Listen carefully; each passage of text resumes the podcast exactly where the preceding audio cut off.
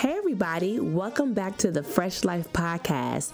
Thank you for tuning in and listening. We are so appreciative of all of our listeners, all of our Fresh Lifers, and everybody who's on the journey to live the best version of themselves.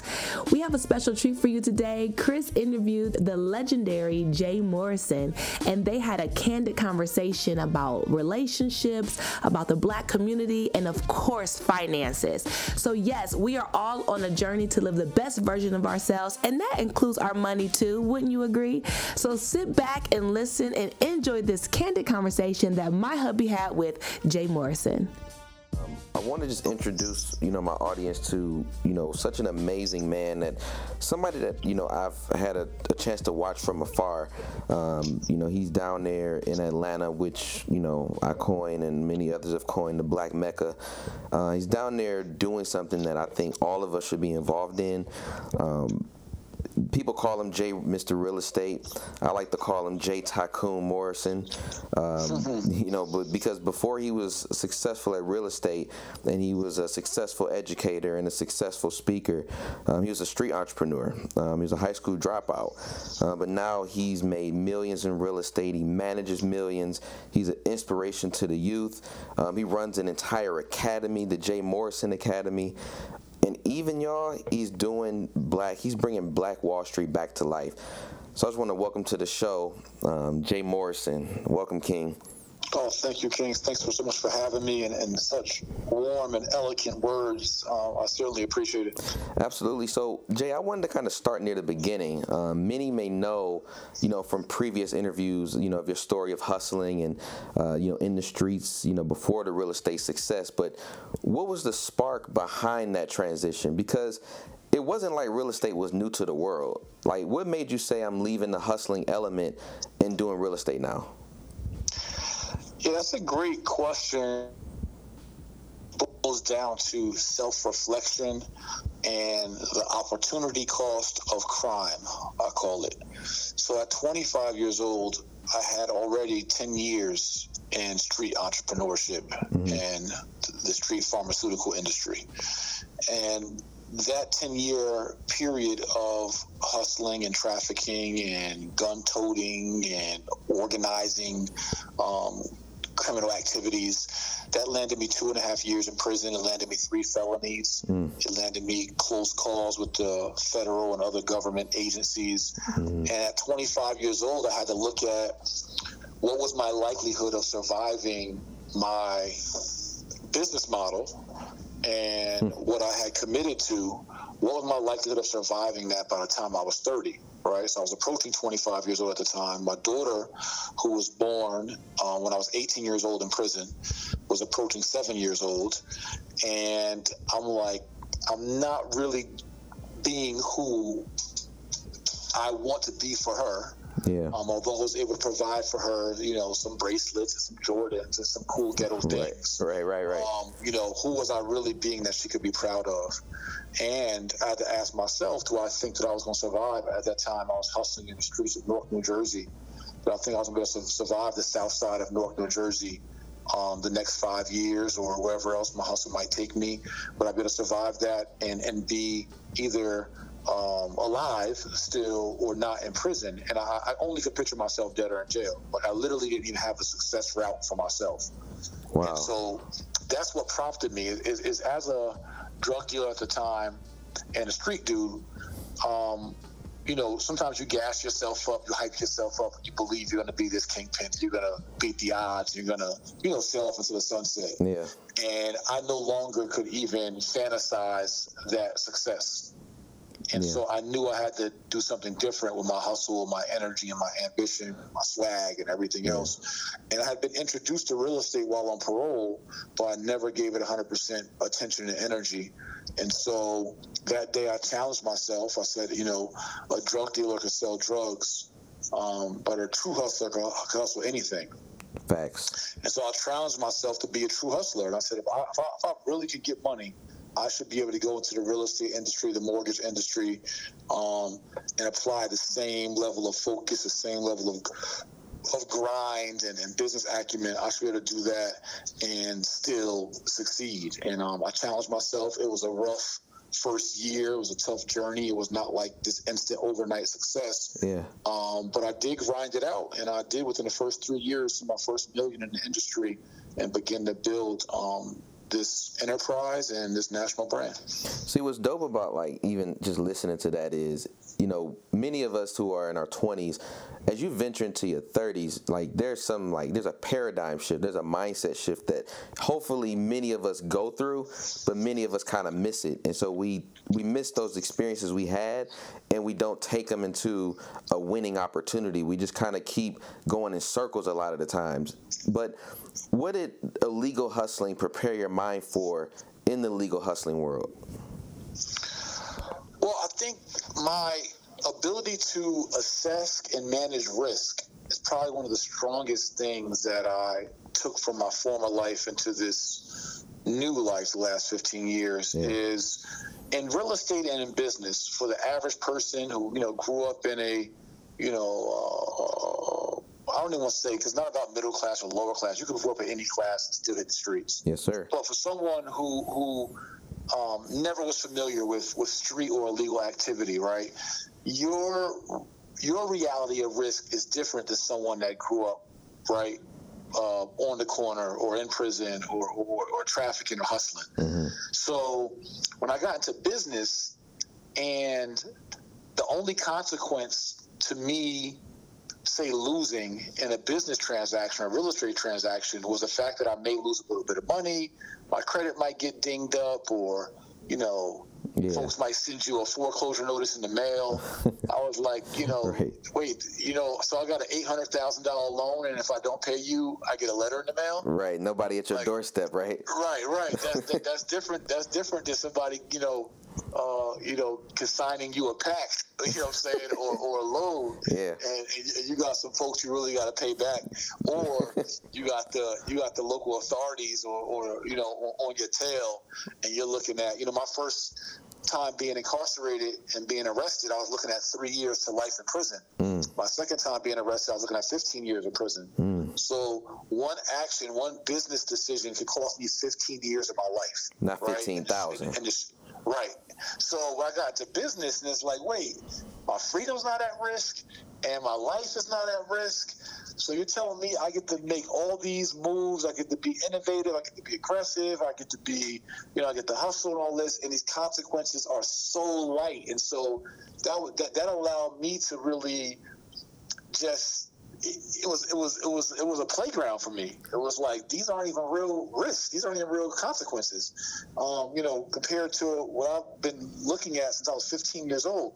So that was one, and, and then two, just my my former life just really prepared me from how to position myself in a business environment, like you know, in the streets, if you're going to be successful, you got to position yourself as well. Yeah. You know, if you're if you're if you're a lame in your community, it's going to be hard for you to effectively make money in your neighborhood, right? Yeah. Well, in business, if you are ignorant or a lame in business, it's going to be hard for you to be effective and make money in a business environment as well. So I took the same principles and just had to apply them in a different arena and around a different culture, different environment. Um, and there's so many other tips I could give you, but those are just two that stick out, you know, off the top. It's crazy, crazy, man. I want to get into some of this King talk too, um, because sure. you know that's that's really, man, like at, what's at the heart of where I am. I'm 34 years old, um, you know, and I got two boys, and so I'm training them to do the hard things, you know, in life. And mm-hmm. we have a saying, that's our saying in our house, is that we do the hard things, which implies like we take on the hard challenges that we don't necessarily. I'm writing that down on my whiteboard right now, yeah. and, and, I'm going to borrow that as well. That, yes, sir. That, that's, a, that's a very simple way to put it. Yes, sir. I'm sorry. No, you're good. You're good. So, I mean, yeah, we don't, it's like, you know, we don't necessarily do the things that we want to do, but we don't necessarily always want to do those things, but we know we got to do them to live out the highest version of ourselves. So, talk about why you feel it's important to do the hard things while obtaining and building and striving towards wealth. And what are the hard things you are still doing today?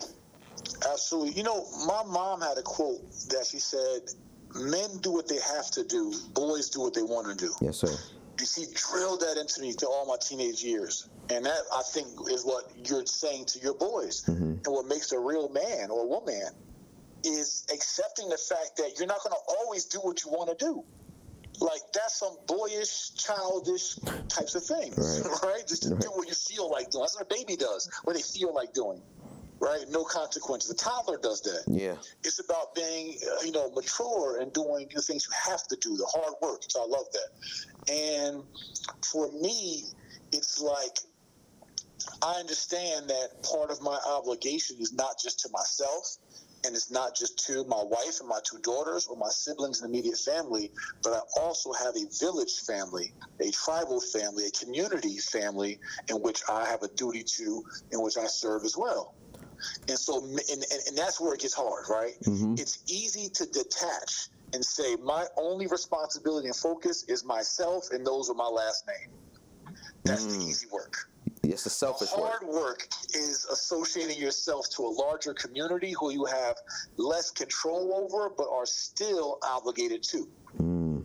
And so the hard work is how do I offer to the best of my ability within my capacity, because we all have different capacities financial, mm-hmm. time, resource, energy, intellect, etc. Mm-hmm. But how do I, to the best of my capacity, still provide for myself and my family, which is my first immediate obligation, but do not detach or separate myself from my obligation to my community. Yeah. And that's all part of the hard work, especially being a black man in America, yeah. is adopting the duty to take care of the village. And what Malcolm X called, and which what I talk about in my book, The Solution, my best-selling book, The Solution, how Africans in America achieve unity, justice, and repair. Yes, Malcolm X said, "How do we solve, or what we're facing is anyway, um, at political oppression, economic exploitation and social degradation. And I agree to that diagnosis he gave us. And so part of the hard work for me was having been having felt conviction of Malcolm's diagnosis of, of, our community and Malcolm not being here but me being here, mm-hmm. what am I doing to help create an antidote to Malcolm's diagnosis he gave us over 50 years ago? How am I helping to solve something that's still happening in our community today? Or do I easily ignore it, which is the easy work to ignore it, or do I challenge myself to put my critical thinking and solution hat on to be able to solve um, and, and create antidotes for those diagnoses. So are you? So there's a there's a guy. Let me. I'm gonna say this to you. There's a guy. I'm not sure if you ever heard of him. His name is Dr. Na'im Akbar. Man, like if you can get a chance to watch anything on YouTube of this guy or read his okay. books, he wrote a book called The Visions for Black Men. Um, and he has a quote, and man, what you just said stuck out to me. He said, "Males are only capable of sightseeing."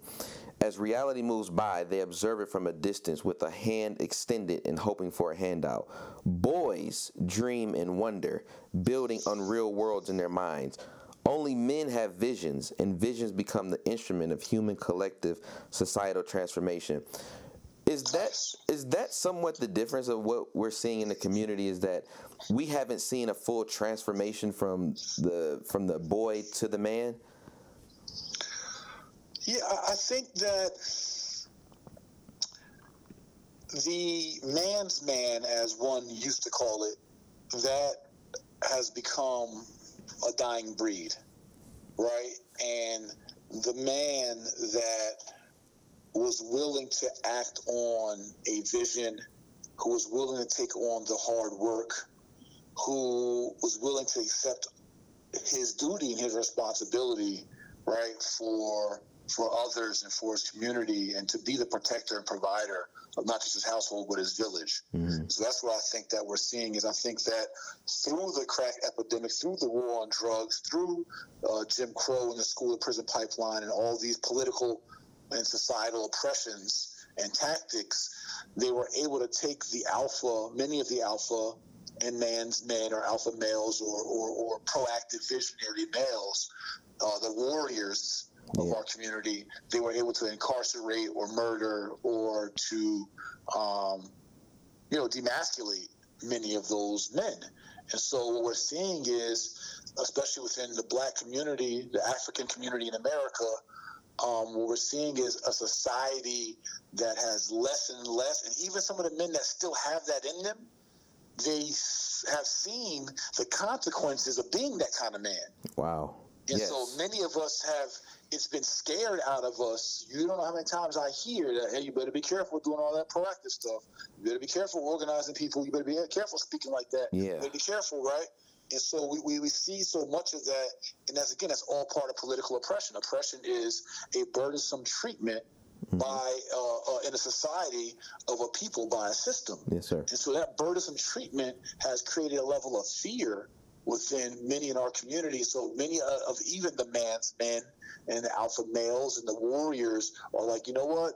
It's a lot easier for me just to get my bag and take my old warrior ass over uh, here and get this money and not focus on a larger task that could cost me um, everything that I built or even cost my life or my freedom.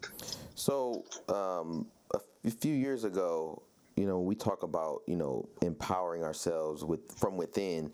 A few years ago, I stopped saying the N word.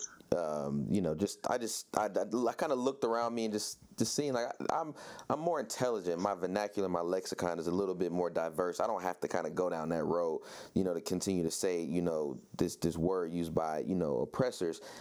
And so I started saying I had, this is like before I actually heard you say it, and you've probably been saying it longer than me because I looked at some interviews and you've been using this word for a while. When I started using king, and I would use it with men, I would see like their eyes would light up, like their spirit would become uplifted. Mm-hmm. You know, when you address them that way. So, however, there's like many influential people that we love, like guys like you know Jay Z he's been in interviews multiple times where he's defended the word and said, you know, we're taking the power back. Can you speak on that? I, I quite honestly, in all respect to, to Hov and, and, and others uh, who we love and respect in our community, um, I really think it, it, it's a lazy way out. It's the easy way out. It ain't the hard work. It's easier to come up with a way to excuse nigga Mm-hmm. Uh, to call it niggas and say it's an Ethiopian word. And, you know, most of us do not come from Ethiopia, West Africa. right. right. It's easy to say, hey, it's our creative right to do so. It's easy to come up with all these ways and reasons and justifications for using our former slave masters' description of us um, a word that we know is degrading, a word that we know most of our grandmothers and grandparents didn't want us using, right? A word that we know we wouldn't use in church, right? You know what I'm saying? a word that we know we want to hear, we want to hear our daughter actually using, right? You don't want your daughter really, you know what I'm saying? Yes, sir. Nine out of ten people really think about it like you wouldn't want your three year old daughter running around like, hey, nigga, like, you know what I'm saying? you would, you would. There's a reason for that right? It, yes, it's, a, it's, a, lower, it was a lower frequency. No, no matter how you look at it, it does not elevate us. That, that's that's the easiest answer is to say. If you have all your excuses why you shouldn't use the N word, my thing to simply say to you is, does that even trying to quote unquote take the power back, does that word elevate us? Does it intentionally solve our social degradation? Mm. And when you think about it, what word has been used most to socially degrade us mm. as men. Speak on it. And then I use that for queens, and I say for our women. If you think about what word has been used most to intentionally degrade us, that's, that's, that's really my new easy answer. Is throughout society, what word has been used most to intentionally degrade black men and black people? I'm writing that down. And then we all know the answer to that. We know it's the, because if you didn't have a problem with it, you wouldn't have a problem if Trump went up and said it or one of his supporters went up and said it. Mm. So that word's been used to most degrade us. Why would we want to then adopt it to try to turn the power off or, or turn the power around on it? Why turn the power off? And we've not we've not done that for any other word, by the way. We have what? We haven't done that for any other word that is negative. We don't try. Nobody tries to go around and saying, you know, like dumb, like you know, like I've never seen somebody try to turn the word dumb around and make it a positive. Right. But like, like it's just like, like we don't fight for it, right? We might use it in a bonnet sometimes, like, oh man, that was dumb fat, right? Whatever. Yeah. But but we're not going around fighting for it. It's like, okay, we can get rid of it, no big deal. but like we're literally addicted to the word, to the N word. Yeah. We're addicted. We're asphyxiated with it, bro. Like our our but it speaks to our trauma and our psyche. Like you would think that no one would have a problem just getting rid of it. Like, like, you know what? All right, cool. Like, what's the big deal? Like, all right, yeah. cool. Like it should be an easy conversation. Yeah. and that, that, shows you, that shows you the level of trauma that we're dealing with, to be honest. Um, so I want to switch gears because I, I do have, you know, you got to kind of put the cookies on the top shelf and the bottom shelf. So here's the cookies somewhat on the bottom shelf for some people listening. Um, and I want to ask this question because you're a recently married man. Uh, I've been I've been married now, uh, going on nine years, and so when I see Uh, first off, congratulations to you. Uh, Thank you. What has been the difference in being, you know, in you know, being married in your business versus when you were single? Uh, the biggest difference in being married in handling business and operating a business and being single, um, there's, a, there's a pro and a cons. I'll, I'll, give both sides of the coin, as you said, cookie on top and bottom. Mm-hmm. So the cookie on top the, the pro is you literally have a legacy partner and a life partner someone you know you have the most vested interest in the success of you in the business because obviously it benefits them also just as much and they probably love you and care about you and support you. But again they're your legacy partner right, right? like what you build will uh, impact them and your future generations. So that's a great part. Like you know you got you know a cornerstone yeah.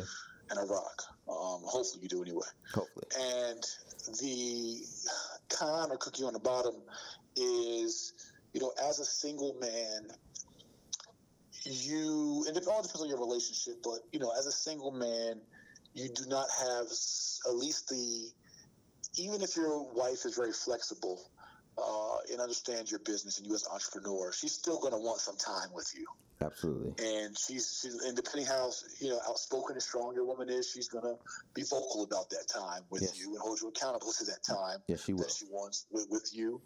Um, whereas a single man, you or at least the way I moved as a single man, I was in control of all of my time. And uh, the time that I dedicated or allotted to women was all a luxury. Yeah. It was not a uh, mandate. It yeah. was not an expectation. Yeah.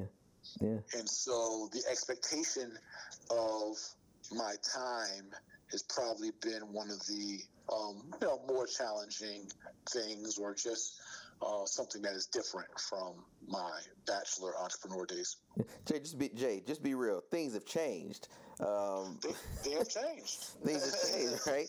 I mean, at the end of the day, business is business, you know, like you said, but there is that time where it's like, okay, you know, I need you to get off the phone. I need you to, you know, come away from the computer, you know, and, and just spend that quality, like that QT, because although I know what I married into, I still wanted, I still wanted that partnership to grow on the love side too.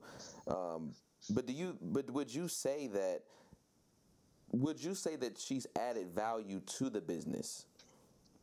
Oh, for sure, a thousand percent. Mm-hmm. I mean, my, my wife has uh, been an amazing business partner and has added uh, tons of value. I mean, un- unquantifiable value to uh, my you know business career, professional life, and, and what we're what we're growing Everybody, pardon this brief interruption, but I want to let you know that the Fresh Life journals are here. Yes, they are ready to be pre ordered. All you have to do is head over to thefreshlifebrand.com to place your pre order today. You guys have heard us talk about this for months now. We have always said these things. What are your wins for the day? What hard thing are you going to do today? What are you grateful for? Chris and I have been asking each other those questions for years now, and we finally put them into a journal. Set the tone for your day. What goals do you want to accomplish? How will you take care of yourself? Did you also know that the more in tune you are with how you feel in the morning, and if you can elevate your way of feeling and do some things that make you feel more invigorated, give yourself more energy, you're more than likely to have a better and more productive day? Yes, it's all in the Fresh Life Productivity Journal. So head over to thefreshlifebrand.com to place your pre order today. So here you are, young guy. You've been, you know, getting money both ways, um, you know, for the for the probably, you know, more than half of your life. Would you mm-hmm. say, in a very succinct way, that is money easy to get? Yes. Because it seems hard to a lot of people, Jay. Yeah, they, they, they have strategy problems. Okay, what's the number one strategy problem? Being uninformed. Okay. Honestly, um, once you are informed on ways in which you can create revenue and money for yourself, I mean, the rest then is about your level of ded- dedication, your level of hustle, persistence, ambition, assertiveness. It's all intangible skills at that point. Yeah. But it's all about how can I get money, right? So, like, at 15, I was informed right? Because of my cousins, because of my family members who are all on the streets. I was an exposed, I was underinformed and underexposed. So at 15, I was informed and exposed about how the coke game worked and the crack game worked Yeah. in my community, right? I knew that grams were going for $100 a gram. You can get, you know, you can buy them in New York for $20 a gram. You can five times your money, or you can get a wholesale in a local town for $50 and double your money. And you could break them down to point to two 20s. 20s went for two for 35, three for 50, and four for 70, or six for 100. And I understood how the, how the business worked, right? So I was informed. Um, as we transition out of uh, street entrepreneurship and getting to traditional or, or conventional entrepreneurship, especially when it comes to real estate, there I'm doing a webinar on this um, five no money down real estate strategies, whether you have credit or not, doesn't make a difference in, in, in most of the cases. But what it comes down to, why people can't create money for themselves in business or find business funding or, you know, flip a house or get rental income or wholesale real estate or development or subdivision or buy an apartment building. You're just under exposed and underinformed. Big, t- big It's happening all around you all day, every day. Look outside.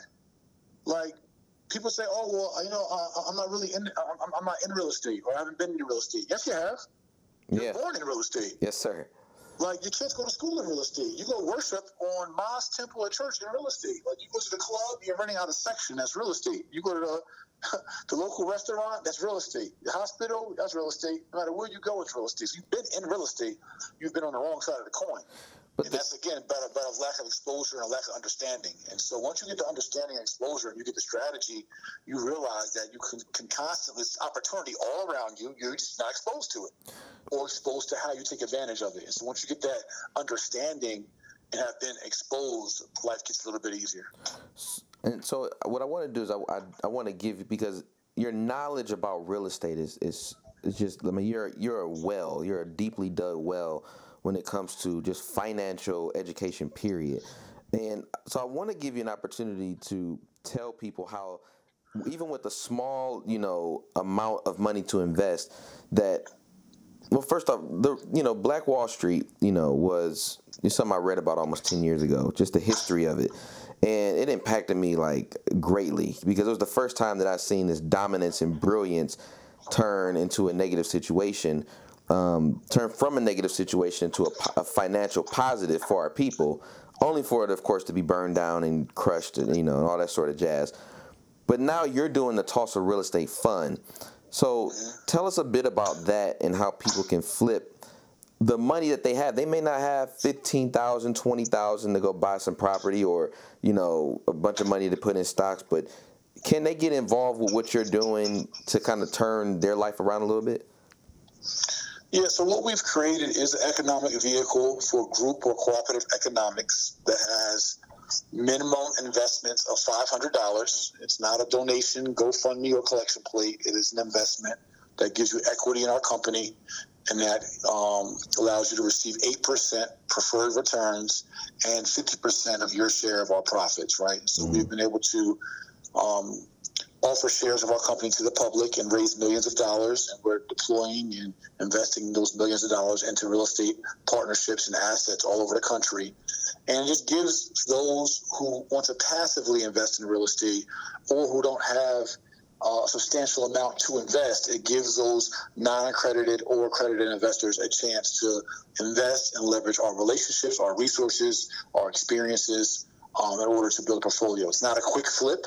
These are longer term investments, but this is something where literally you can invest as little as $500, own your shares in our portfolio, and literally be able to go home to your family, look at yourself in the mirror, um, et cetera, and say, hey, I own real estate assets. I own my share of a 30,000 uh, square foot office building. I own my share of a mortgage note on a 14 unit apartment complex. I own my share of these fix and flips, right? Just for $500 investment, you can, again, begin to be an owner. So you own a piece of the business, you own a piece of the portfolio in the business, and you receive um, the returns that we're offering upon profitability. And I think more than anything, I think a person then is deciding to use their money differently than being a consumer, maybe for the first time in their life. Correct. Yeah. I mean, many of us, again, it boils down to what I call the opportunity cost of money. So you got to say, okay, you have many of us have 500, 1,000, 5,000 sitting in an account right now that is getting us 0.001 percent. Mm-hmm. Or you know, 0.1 percent or two percent or whatever the case is, and we're not allowing our money to work for us in the most effective way. Um, and that's what we're offering opportunities for different avenues for your money to, to, to work for you. Um, our fund is not at this moment. I don't know when it's going when this is going to air. Um, our subscription is not open at this moment, but will be soon, we anticipate. And so, you guys who want to get on a waiting list to be an investment partner with us can go to Tulsa, T U L S A, realestatefund.com to get on a waiting list. Or for those of you who have real estate investment opportunities in your community and you want a capital partner, you want 100% funding opportunities um, go to TulsaRealEstateFund.com, submit your deal or real estate opportunity, and we're all about being a funding source for the urban community owned by the people. Wow, that's amazing, man. That is something. Now, that's amazing. The fact that you guys are even a funding source, because many, you know, I mean, the statistics show that it's very hard for uh, African Americans to get, you know, a lot of that funding and find those, you know, lenders and hard money lenders uh, the way that other communities can. So, man, that's that's awesome. Um, Thank you so much. I want to say one last thing and one last one last question for you because I think I want the audience to figure out what separates the good from the great. If you had to compare yourself to a man or woman making fifty thousand a year, working forty hours a week, what would you say is the difference in your behavior or mindset versus theirs? Mm, that's a great thing. Uh, I think that the difference is one of the big differences is in the belief in possibilities, right? So I believe in what my wife calls the possibility of possibilities. I don't have a ceiling or a cap, right? I, I have no college education. I'm in a former 11th grade high school dropout. I, again, served two and a half years in prison, three time felon, people said I could never get into real estate with felonies. Not only did I get into real estate and, and manage mortgage branches, become a realtor, celebrity realtor, wow. work with some of the top real estate firms in the world, uh, real estate expert for T, uh, NBC's Today Show, uh, two-time uh, real estate author, three-time author in general, and now the first, uh, the manager of the founder of the first black-owned real estate crowdfunding in the history of the country all that from those immeasurable odds. I believe in the possibility of possibilities, mm. where the average person working a 40 hour a week job, making 50 grand a year, has told themselves no about their visions, about their dreams, and has constantly submitted to the why I can't. Mm. And I always say, how can I? That's the, the biggest difference is I don't accept the I can't, I always say, well, how can I? Even from a community perspective, I don't say that we can't unify. I say, how do we unify? What does that look like? It looks like a plebiscite, a public vote, a black vote day. I don't say that we can't elevate our social degradation. I say, how can we? Mm-hmm. That's simply by adopting words like kings and queens, etc. Right. right? And so, no matter what the complexity or obstacle in front of me, I just don't submit to a I can't mentality. I just go into a how can I, and I'm resilient and persistent and innovative enough to figure out the how, the, the how can I strategy. Man, you are a powerful brother, and I am just thankful, man. Uh, you know, I'm thankful, King, that I had the opportunity to talk to you, and that my audience gets a chance to listen to you. They they gotta make a light a movie out of your life, man. Like they they gotta do it. If they don't, I will. So they ain't got nothing. yo, yo. So listen, ladies and gentlemen, Jay Morrison, thank you, brother, for coming on. We appreciate you, man. Thank you so much, Ken.